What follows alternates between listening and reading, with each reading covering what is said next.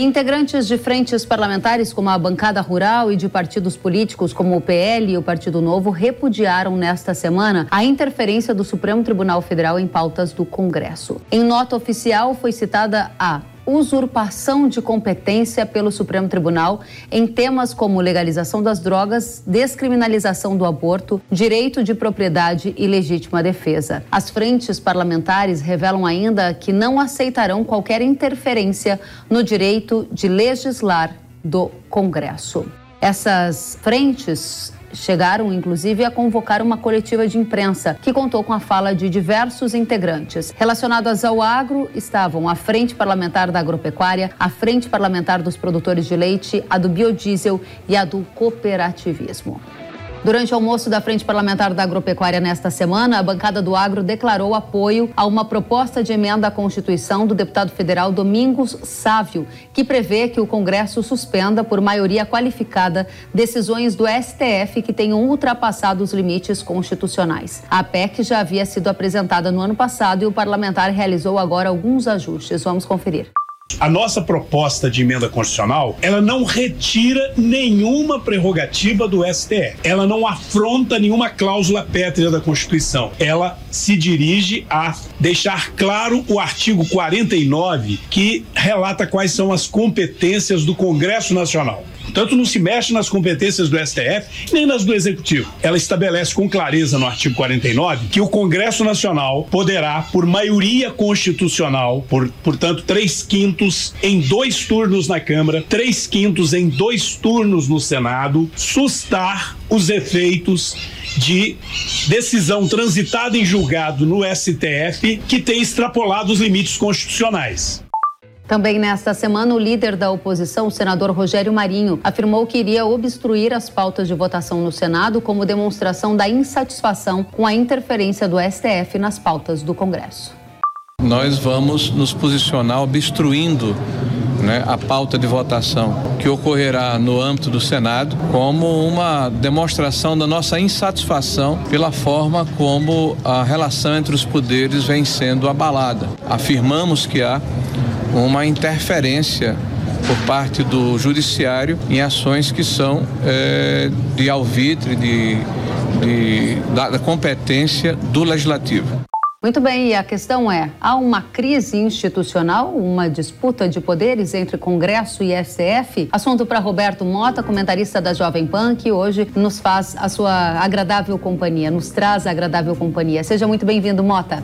Olá, Kelly. O prazer é todo meu. Uma honra estar de volta aqui no seu programa. Muito obrigada pela companhia. E a pergunta objetiva é: estamos passando por uma crise institucional? Estamos passando por uma crise, não há dúvida disso. Eu não sei se a crise é exatamente política ou institucional.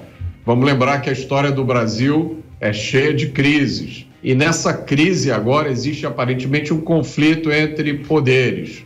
O STF tem tomado uma série de decisões que, segundo alguns críticos, entre eles políticos e juristas, são decisões que invadem a competência de outros poderes. Há também decisões que revisam ou invertem decisões anteriores que já eram consideradas pacificadas. Isso transmite uma certa sensação de insegurança jurídica, especialmente porque várias dessas decisões dizem respeito a direitos fundamentais, como direito à liberdade de expressão, e direito de propriedade. É, esse é um ponto muito importante quando você fala em direito de propriedade, porque no agro a gente está vivendo exatamente os efeitos dessa delicada situação quando a gente se refere ao marco temporal das terras indígenas, que foi é, negada a existência dele por parte do STF. Ao mesmo tempo, o Senado, a Câmara, aprova um PL para restabelecer a existência desse marco temporal. Como que esse embate vai acabar na sua avaliação, Mota? Eu acho que isso é um ajuste, Kellen, normal. Quando a gente olha para histórias de para a história de outras democracias, como por exemplo a democracia americana, existiram vários momentos em que o executivo e a Suprema Corte tiveram diferenças grandes de opinião. Eu não acho que isso significa nem leva necessariamente a uma ruptura. Eu acho que é, o que está acontecendo me parece mais um realinhamento, uma busca por um melhor equilíbrio. E esse equilíbrio é fundamental, porque, como você disse, afeta, afeta questões críticas, como a do marco temporal, que é uma questão que transcende em muito demarcação de terras indígenas. Ela diz respeito ao direito de propriedade.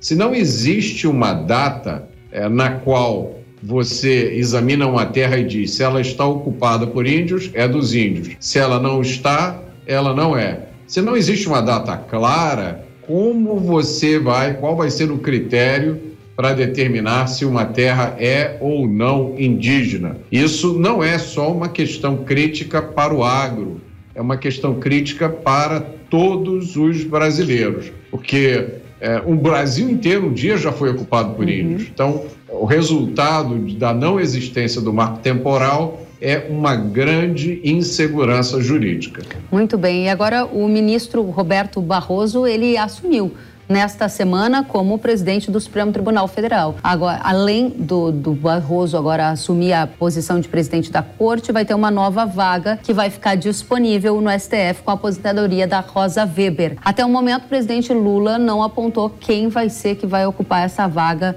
deixada pela Rosa Weber. A pergunta objetiva e principal é: é uma nova era que começa no STF com a chegada de Roberto Barroso e essa nova era será marcada por quais características? Diminui a pressão a partir do momento em que bancadas, frentes se organizaram para criticar o STF ou, pelo contrário, vai aumentar essa disputa de poder? Essa eu acho que é a grande incógnita, Kellen. A minha impressão pessoal é que agora diminui a pressão porque começa a acontecer um alinhamento com essa nova postura do Congresso. A gente caminha em direção a um equilíbrio é bom lembrar também que, apesar de um histórico de algumas decisões é, bastante polêmicas, o discurso do novo ministro, do novo presidente do STF, foi um discurso conciliador.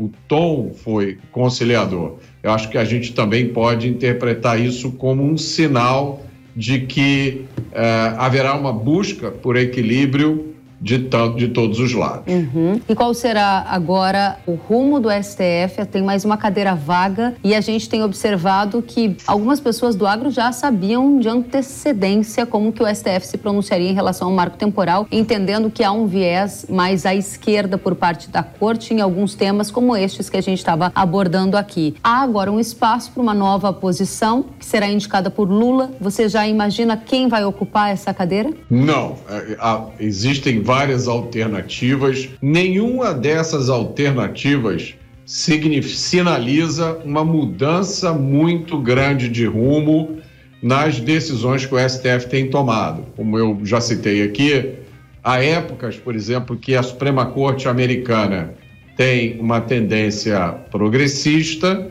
há épocas em que, como agora, na, na, presente corte, ela tem uma tendência conservadora. Uhum. O que a gente está vendo aqui no Brasil é um fenômeno parecido.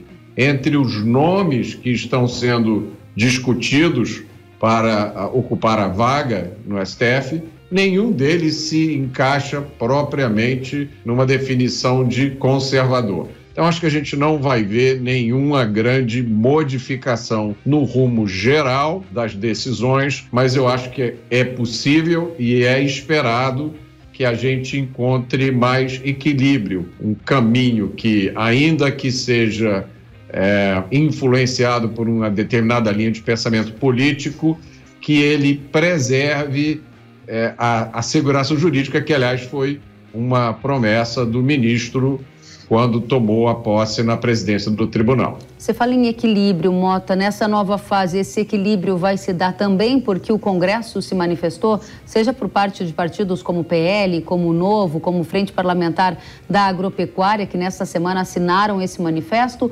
ou é por qual fator? Eu acho que a manifestação do Congresso, sem dúvida nenhuma, tem um peso muito grande, porque o Congresso é formado pelos representantes eleitos pelo povo. Respeitar o Congresso significa respeitar o voto dos eleitores que colocaram senadores e deputados lá. E essa é a definição da democracia, né? Um governo do povo, pelo povo e para o povo eu acho que também é, existe um sentimento na sociedade, de uma forma geral, refletido até na posição de vários veículos de mídia que não são, não podem ser descritos como veículos conservadores, mas que de repente começaram a perceber ou a entender que o equilíbrio tinha sido quebrado de uma maneira muito forte e que é preciso retomar esse equilíbrio. Muito bem. Roberto Mota, comentarista da Jovem Pan. Volte sempre à Hora H do Agro, uma satisfação recebê-lo. É um prazer. Muito obrigado, Kellen. Igualmente, até a próxima.